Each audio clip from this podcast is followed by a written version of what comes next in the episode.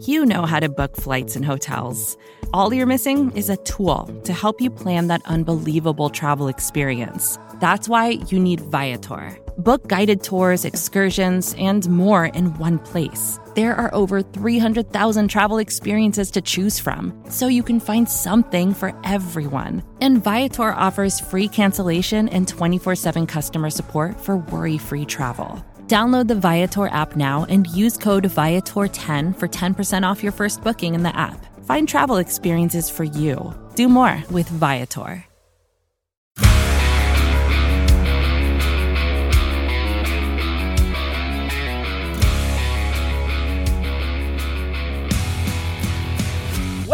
To a special presentation of the Battery Power Podcast Network. My name's Shawn Coleman. Hope wherever you are and wherever you are listening, you are having a great start to your week and a great start to your Monday, despite the fact that the Braves lost their final game of the first half and of their series against the Tampa Bay Rays. It was a spectacular weekend with a series win over the second best team in baseball on what has been a truly historic first half of the season for the Braves. And uh, hard to believe it or not, you know, they say time flies when you're having fun. Well, it certainly seems as if time has flown this baseball season as we're already to the 2023 MLB All Star break. And of course, due to all the success that the Braves have had at the major league level so far this season, they will be well represented. Eight Braves will be representing the franchise in Seattle for the 2023 All Star game. So there's going to be plenty to watch if you're a fan of the Braves. Now, in this normal slot, every Sunday, you usually get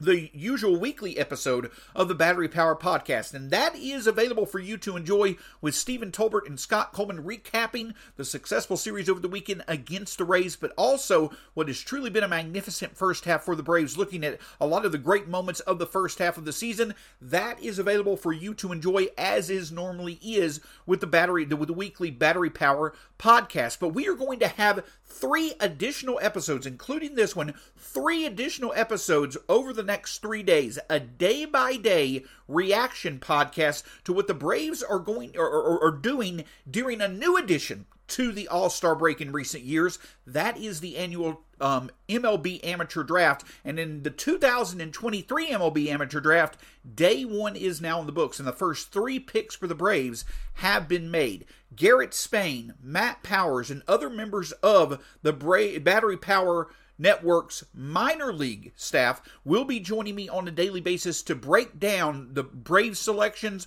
what it means for the minor league system, what to expect the next day, and an overall reaction to another draft class that the Braves are looking to add to their minor league system. So this podcast is the day one reactions to the first three picks of the Braves, and we will have two additional podcasts, one on Monday night going into Tuesday, and one on Tuesday night going into Wednesday, reacting to days two and three. So hope you enjoy this special presentation of the Battery Power Podcast Network, the day one draft reactions to the Braves' first three selections of the 2020 three MLB Amateur Draft. Welcome to a special edition of the Battery Power Podcast Network, the day one reaction to the 2023 MLB Amateur Draft. My name is Shawn Coleman, regular host of the Daily Hammer, but excited to be here with you for the special edition of the Battery Power Podcast Network with two of the best minds when it comes to minor league baseball and the draft among Braves country, and that is Garrett Spain and Matt Powers. Garrett, how are you doing, sir? I am all right. A little bit tired because it's uh it's been a busy day, but I'm I'm excited we we got this done and we've we can talk about it and get on to the next couple of days of the draft. Absolutely. You heard both Garrett and Matt, along with long time a battery power, uh, battery power contributor Eric Colt in the preview. But Matt, how are you, sir? And I know uh, again, I believe that this is what coming up on your seventh, eighth draft that you that you've been doing at least focused on covering for the Braves. So it's always an exciting time for you, I'm sure. Yeah, yeah, it is. It's uh, my favorite three days of the year when the Braves really get to add new talent to the system. I mean, this along with January, which used to be the July 2nd day, but this is the day that you really know some of these players as opposed to just scouting reports with the other day. Absolutely. And this draft was, you know, had I, I don't necessarily know if it had a bit more excitement to it. You know, for for, for someone such as myself, I do not cover uh, the, the, the minor league and uh, draft portion as much as Garrett and, and, Matt, but you know there were some really good talents. You know, Paul Skenes, Dylan Crews, obviously being at the top of the draft but you know really focused on the braves. And, and one thing guys as we dive in here uh, that i you know noticed from the preview show uh, what y'all had with eric cole uh, and i would encourage everybody to listen to because there's still plenty of great stuff even with uh, day one now being done. But one of the things that really stood out is it seemed to be a pretty unanimous thought that the braves would go with hitting in the you know day one of this draft, but instead they go the usual route of investing in pitching. Garrett, just when you you know look at the fact that they went with three arms at the college level in, in a draft where it was thought that you know they could go hitting early in the draft. What were your thoughts with them instead going the usual route with pitching? Right. I mean, there were definitely options for the Braves at 24 in terms of prep talent, but I think that the guys that they were really looking to, like we know that they were in on Colt Emerson. Um, you know, that was the guy that they were looking into. He went a couple of picks before, and it seems like for the Braves, they felt that there was a lot of value for the for them in the first round with going with Waldrep, and then just throughout the draft, I think with those latter two, well, I think it, it the Braves like to build on pitching. I mean, that's what they've done for years now. They want to build depth on pitching, and I don't know if they came into the draft with the plan of yes, we're going to go pitching, yes, we're going to go hitting. It just is the way the board shaped up, and I'm generally okay with how it went. I mean, we're going to dig more into some of these guys in the next coming days and really get our thoughts fully fleshed out. But I'm generally okay with where it went. I mean, then there were also prep bats that I would have liked to see the Braves take that they passed on, and we don't really know what the financials are in those situations. You know, guys that fell from up high in the draft may have been asking for too much money, and the Braves weren't willing to go there. Uh, so overall, it's kind of it was a shock. I think that we were not really prepared to go exactly in this direction, but it's I we should never be shocked because the Braves never do exact exactly what people think they're going to do. And Matt, you know, to Garrett's point, it is a bit of a shock because, I, like I say, I do think that many were thinking that the Braves would likely go with some type of hitting early in the day.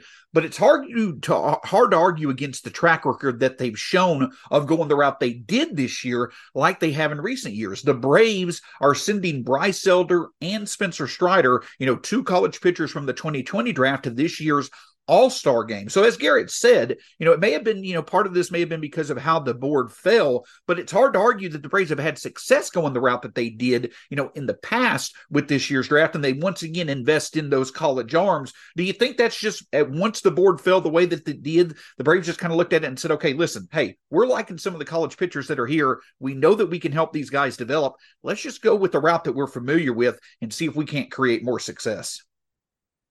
Yeah, yeah. I mean, I do think they did want to take some of the prep hitters, they ones that I think they were targeting or may have fallen into their laps, ended up going in the last couple picks before them. Uh, the first round pick, Waldrep, is a guy that I never really considered an option for the Braves, and it was partially because I didn't even think he'd be around at this point because this just is such a poor pitcher draft as a whole that him being the top college pitcher after those guys that went in the top 10, he just seemed like a guy that would most likely be off the board to somebody before pick 24. So it really, if he was gone, it would have almost definitely have had to have been a hitter or an underslot pitcher. But because he was there, I guess that kind of changed the dynamic of what the board looked like. And obviously, change the plans that the Braves should have had for the draft at that point. And so you mentioned the first overall pick, um, uh, Matt. You know, uh, Hurston Waldrep from Florida. Um, you know, he he uh, from Georgia, a guy who evidently grew up as a Braves fan, someone that you know the Braves likely um, had or they did say that they had been you know tracking for years in terms of his progress. Went to Southern Miss, went to Florida, but to your point, someone that the Braves probably didn't expect to be there at 24. And what stands out about Waldrep Garrett is that you don't see a pitcher who has the arsenal that he had. I've seen it, you know, many opinions say three or four, perhaps above average to plus pitches. But the first thing that stands out when you're looking at Hurston Waldrep, when you're looking at his profile, is. I know he has that split change, but just overall, the depth and the arsenal that he has, a very deep arsenal that he can use hopefully at any time with many different plus offerings. Right. I mean, you look at Waldrep, you look at the guy they've ta- guys they have taken in recent years. His biggest risk is command and reliever risk. The Braves haven't really been afraid of those guys in the early rounds. You look at guys like, I mean, Spencer Strider was a bit of a later round pick, but you look at guys like Spencer Schwellenbach, Ryan Cusick, uh, even last year Blake Burkhalter, which they went with in the second comp round. You know, those are guys that a lot of people were projecting to be relievers, and the Braves said, "We like the raw stuff. We like what they can do. We have an idea of how we can tweak these guys mechanically and tweak their pitch arsenals to maximize their value and to improve their command." With Waldrep, I think there are clear parts to him mechanically that they can improve on in terms of his lower body and the consistency there in terms of his arm slot. And if they can make those changes, he has the athleticism and obviously he has the pitch arsenal. I mean, if you're looking at total talent and what you could get at the 24th overall pick, if you're talking pitchers, it's not even close. Waldrep is the highest ceiling that was available at that point.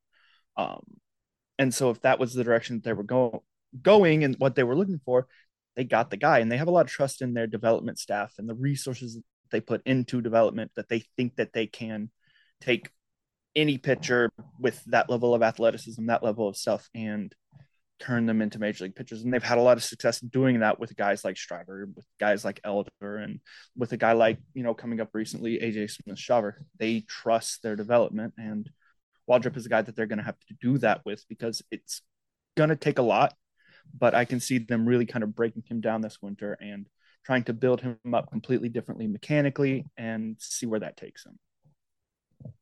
And then Matt, of course, what what what stands out about Hurston Waldrep, of course, is that split change. I believe if you know you were watching the ESPN broadcast, broadcast, please y'all correct me if I'm wrong, but I believe what a 63.4% whiff rate. If I remember correctly, it was it was a higher whiff rate than any of Skenes' secondary offerings and the second highest of any breaking ball in college. But Matt, you know, I know that's what stands out. That split change potential, 85 to 89 miles per hour. He can obviously miss bats, but you have a pitcher, you know, who who has that one, you know, clear pitch, that one identifying pitch about him. And as we mentioned, he has a deep arsenal. But what about Waldrep is going to make him is going to allow for him to make that pitch as effective as possible at the major league level? Because of course the talent level goes up. Hitters may be able to, you know, lay off of that split change more often. But what's going to make that as effective as possible at the next level with the rest of the stuff that Waldrep offers?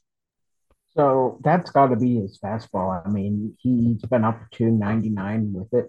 I think it's not out of the question that he's able to eventually touch 100.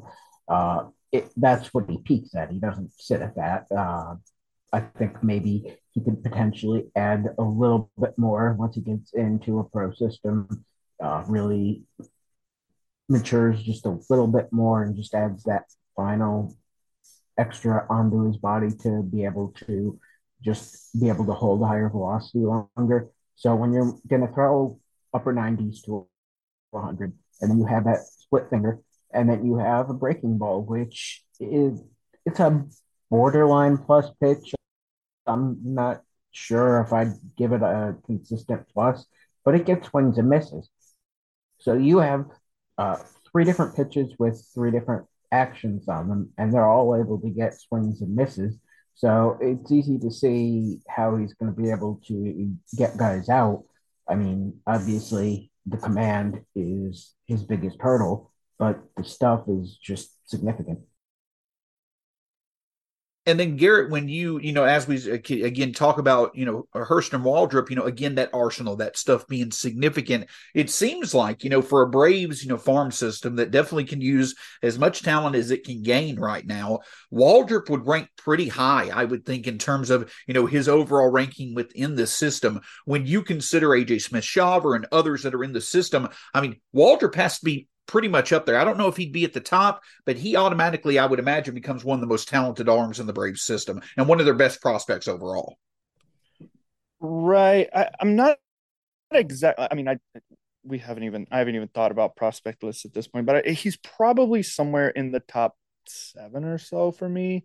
Um, the Braves have had a lot of guys get injured, so a lot of guys have kind of fallen off, and I think that there's a pretty clear top two in terms of Owen Murphy and AJ Smith Shawver there. But then, right when you get into that number three kind of range, you have that debate with guys like Spencer Schwellenbach, where Waldrep may fit into that range. Um, in terms of pure talent, in terms of pure ceiling, I mean, Smith Shawver is better, but I don't. I would say Waldrep is probably your second best option there in terms of if you're looking at overall talent among the guys that are healthy right now, at least.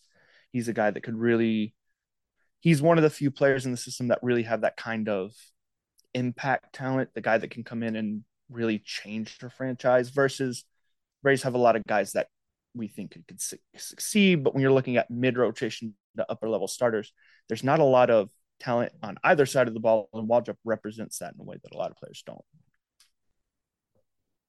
So the thing that stands out then about Waldrep is, is that the Braves got a guy that fell to them that, you know, may have changed how they approached the first round of the draft. So then in the second round, you know, in pick 59, the Braves went probably what seems to be a bit under slot um, in a play in with the Drue Hackenberg.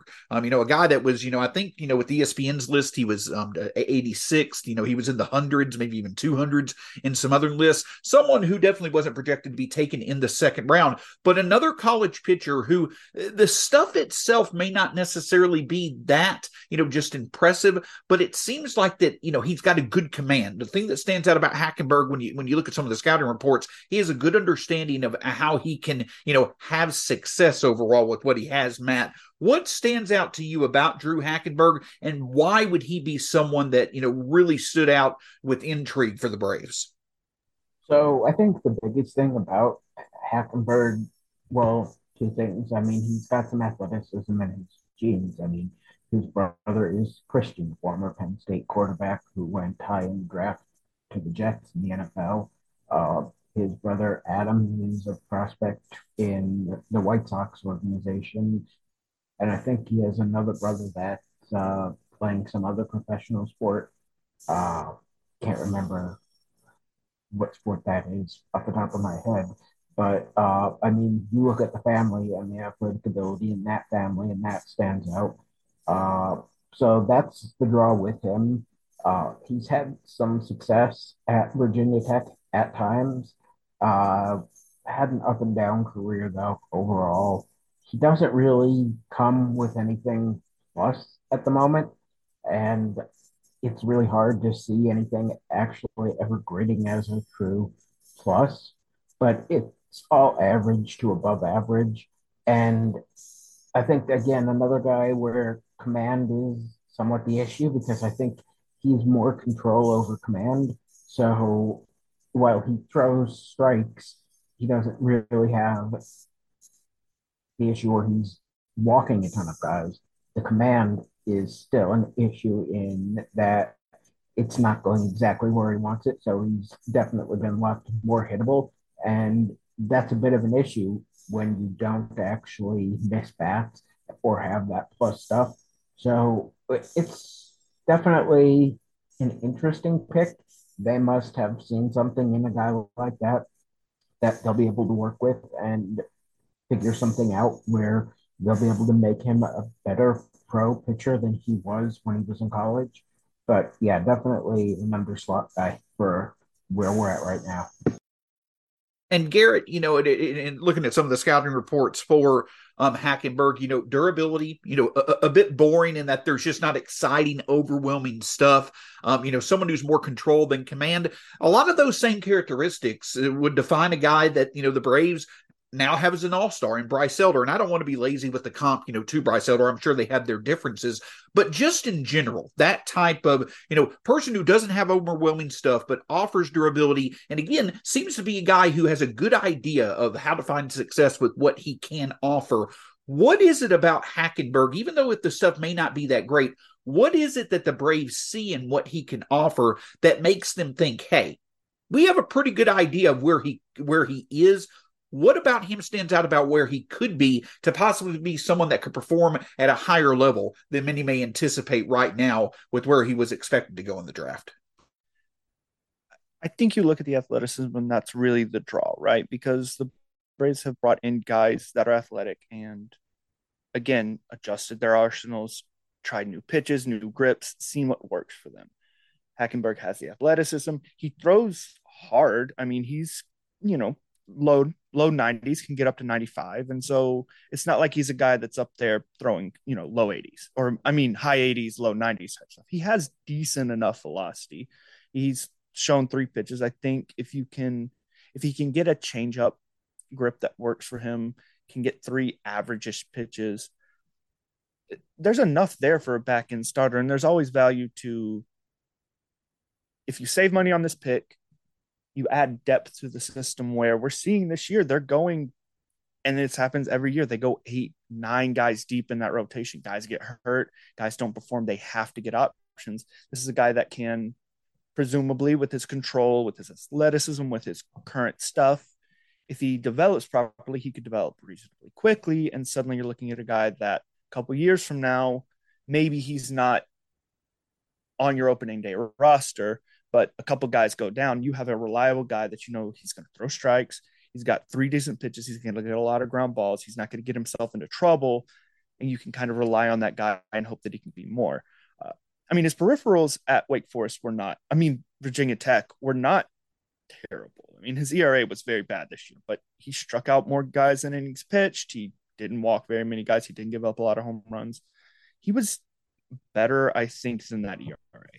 And he's a draft eligible sophomore, I believe. So, it, it, I mean, he could go back to school. So it's not like I don't think that they're going to get him cheap because he could go back to school and still have eligibility left in the future. So they're going to have to spend a little bit of money to get him, but they're going to save money here. We'll kind of see how they apply that into the date second day of the draft because they've liked to go and spend more money in the second day of the draft than they often do on those kind of late second round, third round picks. They'll spend more money a little bit later in the draft. And he's a guy that I look at the athleticism. I look at what the Braves have done with athletic pitchers. Even Bryce Elder is a guy that he came into the system. They tried different fastballs. They tried a couple different sliders and curveballs and saw what worked for him. And he kind of morphed into the pitcher these days. They're going to do that with Hackenberg. And he's a guy that they need to do that with because I don't think that his arsenal right now is MLB is going to make him an MLB pitcher. But he has the kind of base of he has a very simple mechanics and he has a good enough fastball and you can build off of that and see what you can get in other aspects of his development. So in the first round, that the Braves went with, um, you know, Hurston Waldrep due to you know pure stuff, deep arsenal, you know, just overall you know talent, and then you know they go with the guy Andrew Hackenberg who's got consistency, as you mentioned, Garrett, you know, pretty easy mechanics, things like that. I think there's a lot of intrigue as well with the fact that they got pretty good value at the number seventy pick in Cade Kuehler out of Campbell. You know, at Campbell Campbell's, I believe they are a system that here recently has done very well at producing you know early round talent in the draft. But Matt when you look at you know a few of the calling cards for Kuehler, it seems like his fastball. I don't necessarily want to go as far as saying it, it's one of the best fastballs in the draft. That may be true, but you've got a good fastball. You've got some intrigue with the off-speed pitches, but you know with Kuehler, it, it, that fastball and how he's going to use those off-speed pitches, that seems to be something that really is going to define whether he can turn into a reliable starter or at the very least turn into hopefully an above average to elite reliever. There seems to be stuff there with Kuehler. It just is going to depend whether it's going to come out of the rotation or the bullpen. Yeah, I mean, I think he's got some similarities overall in general to Waldrep. I don't really think they're exactly like, but they both have an at least plus fastball. They've got uh, um, breaking ball that is a plus pitch uh, or borderline plus pitch. Uh, so they also have the command issues. I mean, these are guys that have significant pure stuff, but also command issues. Uh, with Kuehler, I think the big thing is obviously the fastball that's up to 98, but, but it's better than just the 98 because he's definitely a guy that, that the analytics like with the uh, spin rates to it and he's able to mix in between the two seamers and four seamers with a high spin rate. So it's not just that he has a fastball, he knows how to use it. Now, obviously, it gets hit more than it should for what he knows and what he's able to throw just because of the command. But I mean, with some refinement, you could turn that into a real dangerous pitch. And obviously, he has uh, two breaking balls at the moment, the slider and the curve. Uh, I'm not 100% sure that uh, the Braves are going to keep him with the two breaking balls. Uh, it's probably a matter of just going with one and having that really be his focus. I think that might additionally help him become a better overall pitcher. Uh, and if he's able to really focus on that, and uh, the slider grades out right now a little bit better than the curve, but I mean they're both above average to plus potential pitches. Uh, can both use just a little bit more consistency, particularly the curveball if that was the pitch that he was to go with. But then he has an average change as well. So you've got a mix to start, but you've also got those command issues. And he's got a little effort in his delivery, and the mechanics have some question to it. So, I mean, even if the command was not necessarily going to be a huge issue going forward, there's still that reliever risk in him, but it's just an arm talent pick. Yeah, and Garrett, you know, you in, you know some of the chats that we had before the podcast, you've even mentioned it here a few times. Can you dive in a bit more into the, you know, that reliever risk and the fact that sometimes that could be, you know, a bit of you know a concern about some of these pitchers, but for the Braves specifically, that's something that they don't seem to be concerned with. You had mentioned, you know, that, that for several of the prospects, you know, taken in recent years, they were looked at as potentially having a reliever risk, but the Braves went with them anyway. Is it just the fact that the Braves Braves just simply say, hey, the pure stuff is there. We want to go with it? Is it as simple as that? What about, you know, the, the reliever risk? Do the Braves not necessarily have as much concern about as other teams? And what about Kuehler makes you think what's going to have to happen with him for him to really signal that he can be a starter versus being a reliever in his development in time? Right. I think overall the Braves kind of weigh the pros and cons and they look at their position in the back end of a draft and they say, we're not going to get a surefire guy. Those guys don't exist at this point in the draft. What can we get that can maximize our value? If you take a guy, there's re- there's risk in every pitcher. If you take a guy who's command and control over pure stuff and he doesn't work out, there's no real fallback option. If you take a guy who maybe has some reliever risk but has the potential to be a starter, you now have the ability to maybe develop him as a starter. If it doesn't work out, maybe you have a good reliever. There's more options there for them. I think that's an intriguing factor for them. And because they're a team that right now, the way they've developed, the way they've approached everything at the major league level, they've locked down a lot of guys long term. They've built up a lot of pitchers in the system. And so now they have the opportunity to say, we don't care if this guy ends up being a reliever. We're going to take the best pure talent we can get one of these guys is going to hit. Eventually, one of these guys is going to hit. He's going to make us look smart. It's worth the risk of losing four prospects, five prospects, 10 prospects if we get one guy who turns into AJ Smith Shawver, Spencer Strider, that type of pitcher. So I think they look at that and they look at the payoff from that risk and they're willing to take the risk.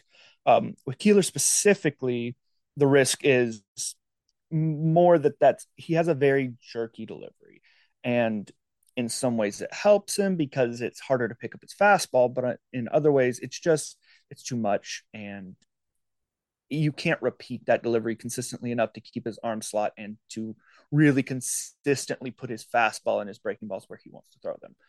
Uh, I've mentioned this with the other guys. The Braves are going to make changes to that.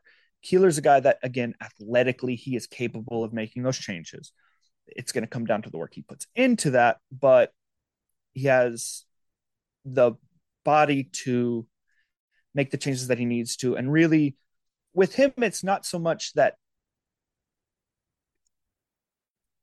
the changes are fairly simple for him, right?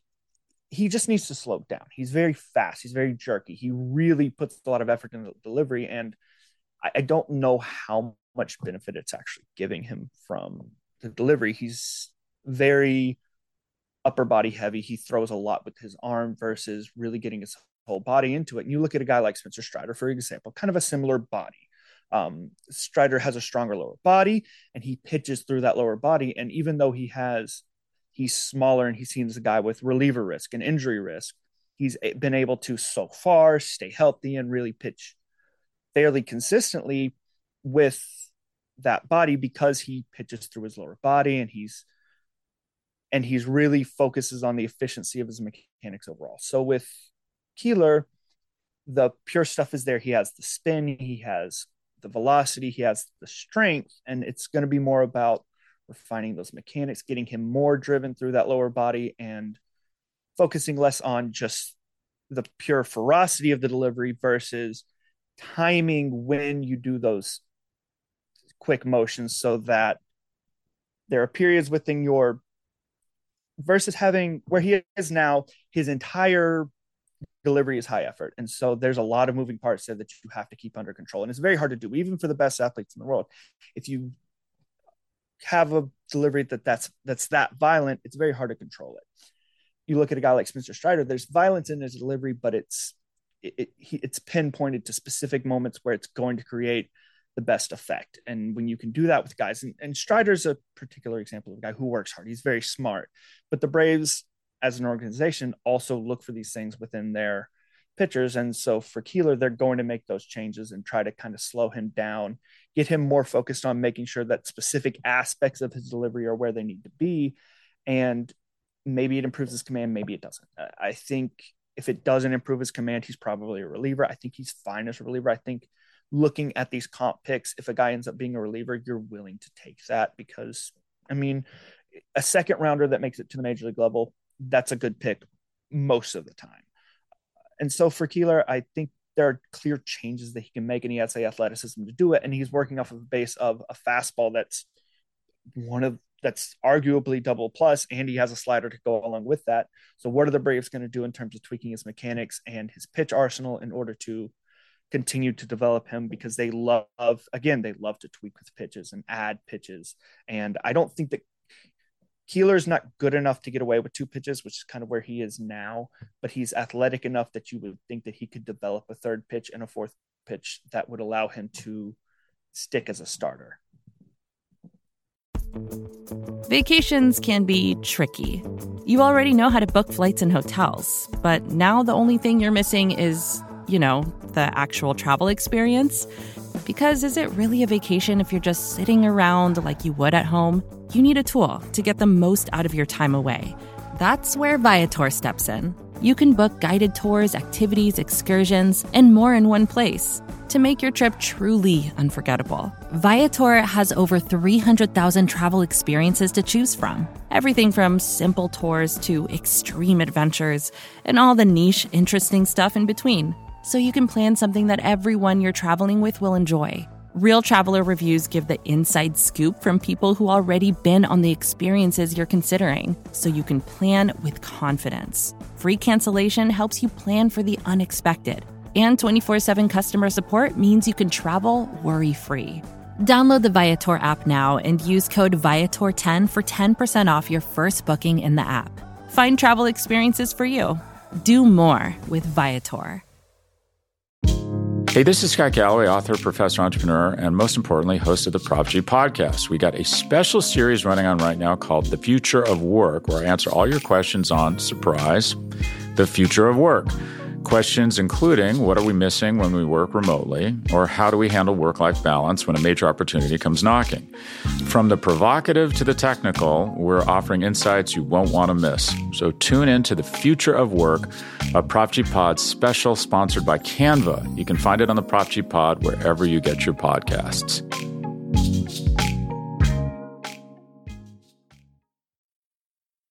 So of course we talk now about the specific picks for the Braves from you know the day one. If you're joining, if you're listening to the podcast, weren't able to keep up on Sunday night. The picks again were out of Florida. You know, pitcher Hurston Waldrep at pick 24, pick 59, Drue Hackenberg out of Virginia Tech, and then at pick 70, uh, Chad Kuehler out of Campbell University. And, and, Matt, you know, this is something that had been expressed in in the preview show for the Battery Power podcast. You know, that came out on Wednesday of last week. You mentioned it at the the very start of this podcast, the overall pitching, you know, talent in this draft was pretty low compared to previous years. So it may seem a bit odd that, that the Braves went with three pitchers, three college pitchers with their first three picks, especially in a year where it seemed like that they would go with hitting. But just for your day one reaction, could it be as simple as, you know, hey, if this draft is deeper in hitting, the Braves are just going to go, you know, with some arms that they like. Is it as simple as that, or what's your overall day one reaction to, you know, the Braves investing in pitching in a draft that may not necessarily as be as deep there as previous drafts? I mean, it's definitely a surprise. Uh, I think they definitely got what they wanted pitching wise already. I mean, uh, I haven't kept up on the exact total, but I was watching the broadcast and they said there were seven college pitchers taken. Now, this is very late on day one, and the Braves already had two. I think there were maybe three or four more. So let's say there were 11 taken, and that's not a final number. The Braves had three. So you're talking about 33 to 25% of all the college pitchers on the entire first day of the draft, they're Braves. So they're maximizing what they want to take out of this college pitching crop. And I mean, it's clear the skill set that they're going with. So that's definitely, they got that. And that's really all that you could actually hope for going into a draft if that's what you're seeking to get your pick of what you're looking for. So I think that that's kind of where that went. And I do think there are some other good bats, whether we're talking high school bats or maybe earlier tomorrow or later tomorrow and early on day three, but more likely to be some decent college bats, maybe not quite impact guys, but I don't think that necessarily matters. I mean, they just a couple years ago took a kid out of Georgia Tech in, I want to say that was the fifth round in Justin Henry Malloy. And I realize he's no longer in the system at this point, but I mean, look at what they turned him into. They turned him into a guy, and uh, Joe Jiménez has had uh, some ups and downs since coming over, but at the same time, he was a premium piece in a trade. So, and obviously, uh, Justin played in the futures game. So there's value in some of these college guys that may look to have some slight flaws to their profile, but they definitely have upside with the bat. So the Braves might even be targeting something like that in the next two days of this draft.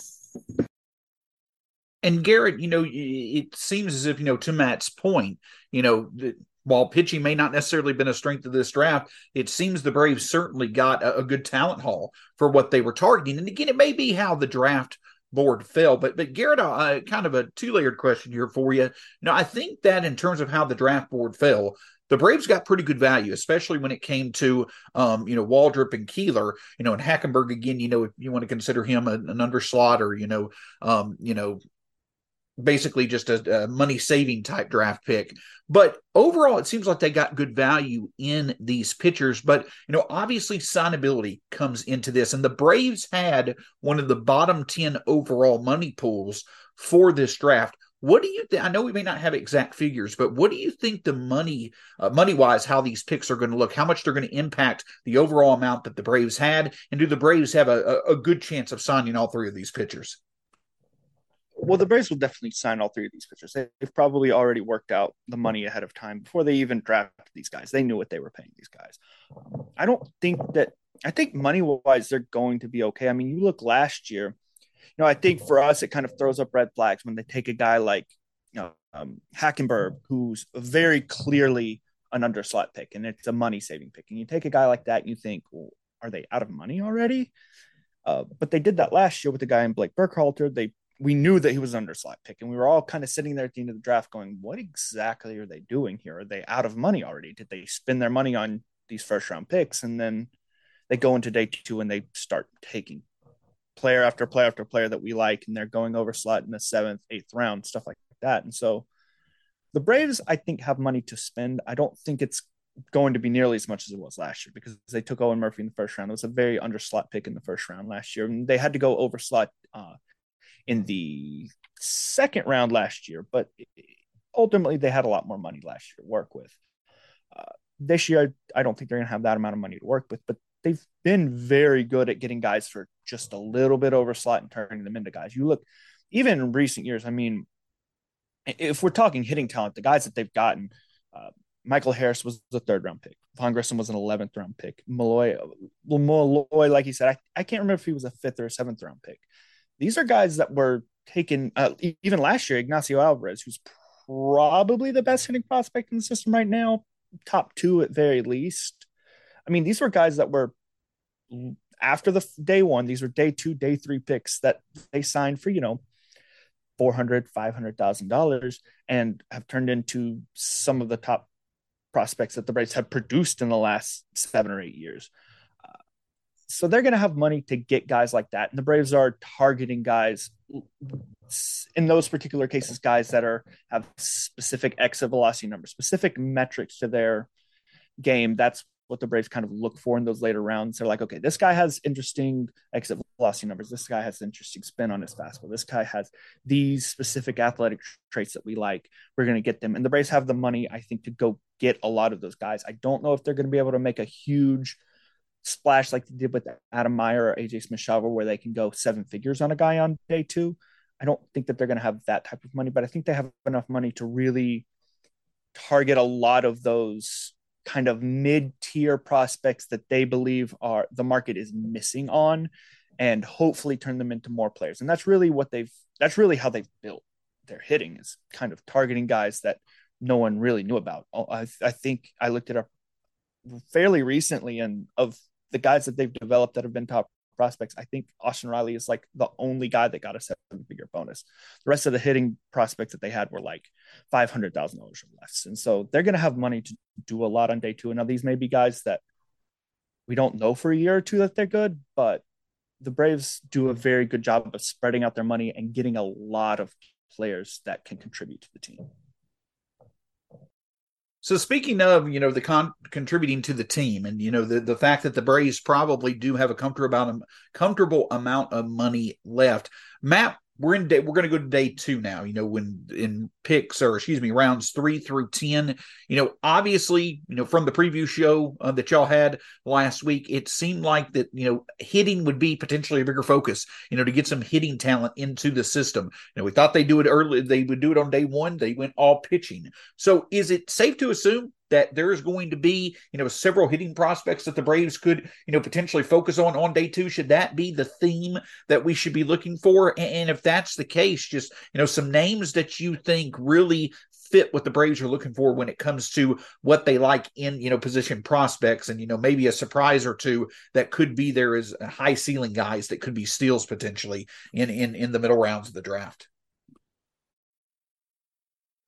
So I don't think that they're necessarily going to target hitters just to grab hitters. I think it's going to come down to what they think is the best players on the board. And while the system does probably, well, definitely needs hitters more than it needs pitchers, it definitely still needs pitchers even after last year's pitcher heavy draft. So I, I definitely don't think that they're necessarily going to target hitters. I think going into today, the assumption was that they were going to target hitters, but that was more based on how everyone expected the board to play out, as opposed to that's what the Braves intended to do on their own. So I don't think we can really expect that. But there's still a lot of names I like, and some of these guys will be obviously more signable than others. Uh, Steven Echavarria was a New Jersey prep arm, a young for his class, upper 90s guy, uh, later riser, uh, has all the traits to be a successful starter. He was probably the guy I wanted to see most with uh, our last couple picks. Obviously, that did not happen with him. Uh, but there's some other prep pitchers that I could still see them having money to spend on. Uh, Cole Schoenwetter, uh, Hiro Wyatt, uh, Bishop Letson, but there's also some college pitchers like Juaron Watts Brown, uh, out of Texas, uh, the Wake Forest arms like uh, Teddy McGraw, who was a potential first rounder this year, but had Tommy John before the season, and it's not his first Tommy John. So obviously that could, big question mark onto him, but there's plenty of talent. Um, then there's a guy like Nolan McLean, uh, who was a Mets pick last year, didn't sign. The Braves were very heavily linked to him. Uh, there's other guys who are very highly rated out of high school who have stuff, but their college careers haven't quite played out the way that everyone expected. Uh, Carson Montgomery out of uh, Florida State and Christian Little. Uh, I mean, those are definitely guys that there's at least past track record and some stuff where if you're the Braves and you see something that you could work with, they could be intriguing options if they're going to be signed for what you're willing to pay.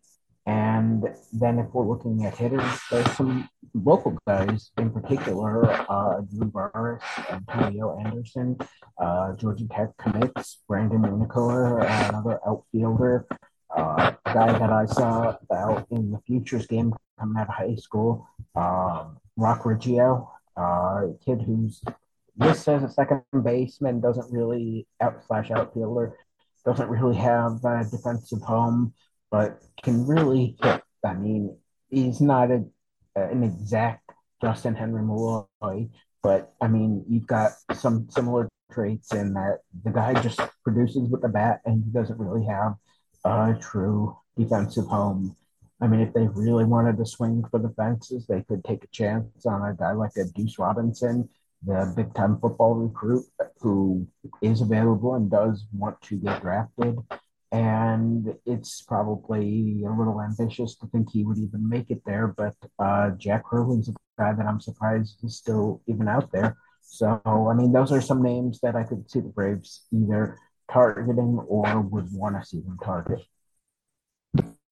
And Garrett, you know, Matt Matt brings up a great point, you know, about the fact that, you know, just with where the Braves system is and just overall, you know, in terms of the Major League Baseball draft, you just want to go with talent. You know, you're going to go with what's best on your board, regardless of it's a pitcher or if it's a hitter. But taking that perspective out of it, you know, looking at positional implications or, you know, potential skill sets that this, you know, Brave system needs. I know it can use, you know, some help in a lot of areas, but do, do you feel that there's anything that stands out, a particular trait about, you know, some of these available um, draft picks, you know, like like could, could the Braves use potentially you know more defensive upside and you know uh, uh, when they're targeting picks or should they go with as high a ceiling as possible? Are there any particular trends that you could see the Braves focusing on when it comes to the picks that they make outside of just trying to get the best value possible with each pick on day two? Well, there are a few things that they do every year. They get a few catchers, they get a few athletic up the middle players, center fielders, shortstops, things like that, and they get a few athletic pitchers and kind of see what they can do. Um, a few guys that I like, you know, that could go in that third round that are still available would be guy like, and I, and I know you'll like this, Maui Ahuna from Tennessee, great defender, hasn't really hit that well um, in college. He's been a little inconsistent, but a guy that there's ability there for him to be a hitter, and the Braves like that like to develop guys and like to develop high level athletes. Another one would be um, another one. I you know I like to pick a Tanner Witt. I think they're a little bit afraid of uh, injured pitchers this year just because of the amount of uh, injuries they've had throughout the system. But Tanner Witt's a guy that I really like.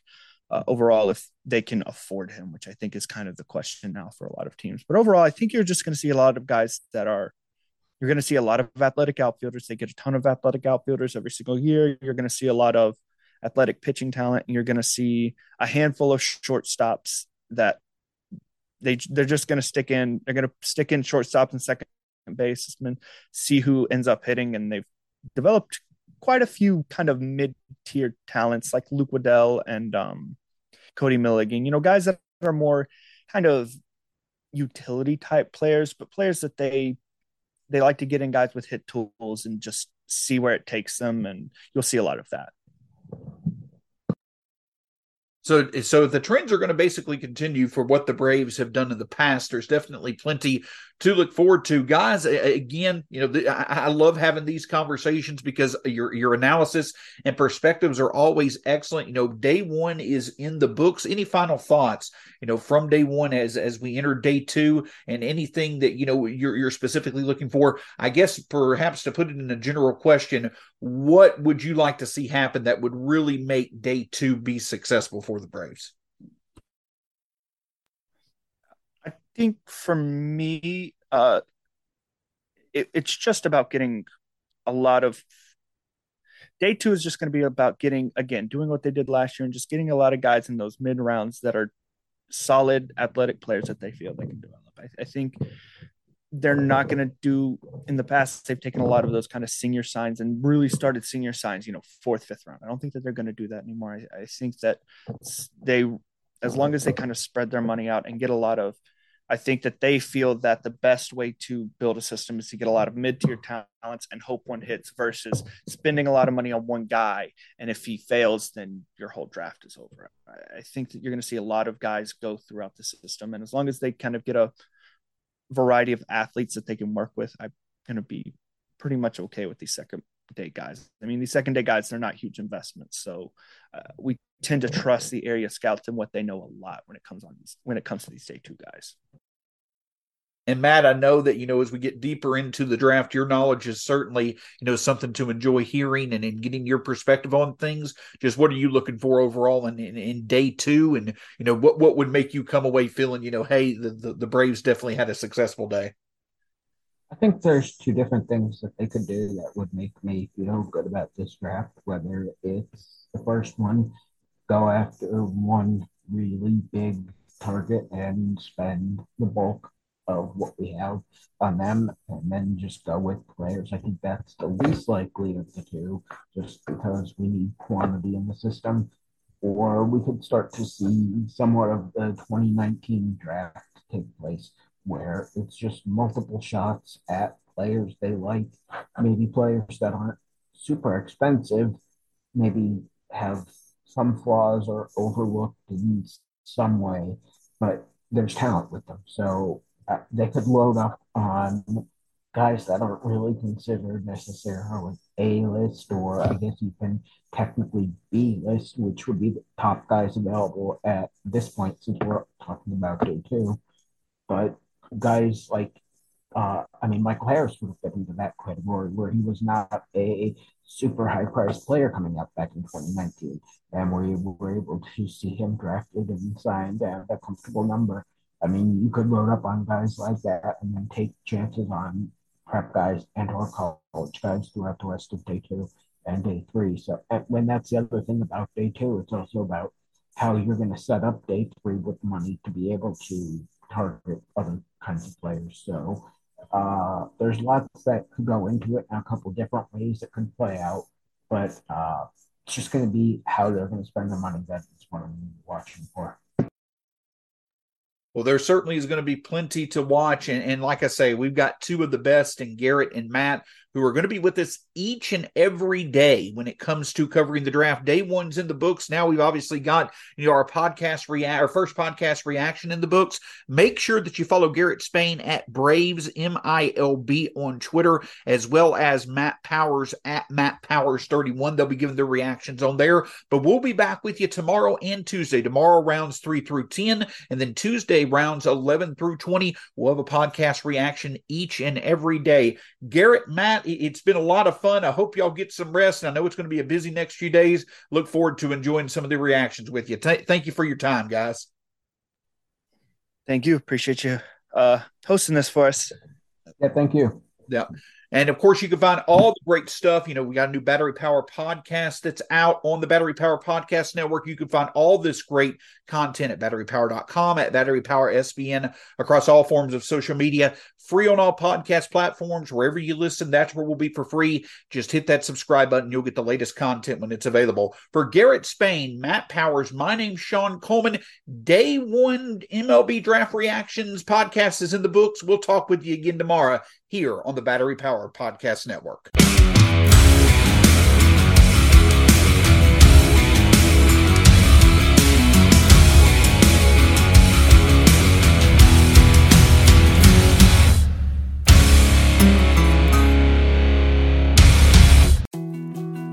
More to dos, less time, and an infinite number of tools to keep track of. Sometimes doing business has never felt harder, but you don't need a miracle to hit your goals you can just use HubSpot because their all in one customer platform can make growing your business infinitely easier. Imagine this high quality leads, fast closing deals, wildly happy customers, and more benchmark breaking quarters. It's not a miracle, it's HubSpot. Visit HubSpot.com to get started today. Support for this show comes from Wix Studio. Designers and devs, you might be able to do your thing better on Wix Studio, a web platform with everything you need to deliver bespoke sites hyper efficiently. Design teams get a ton of smart features that can take the grind out of web creation without it costing per pixel control. Dev teams, you get a zero setup, developer first environment combined with an AI code assistant and your preferred IDE for rapid deployment. Search Wix Studio today to explore the full range of features.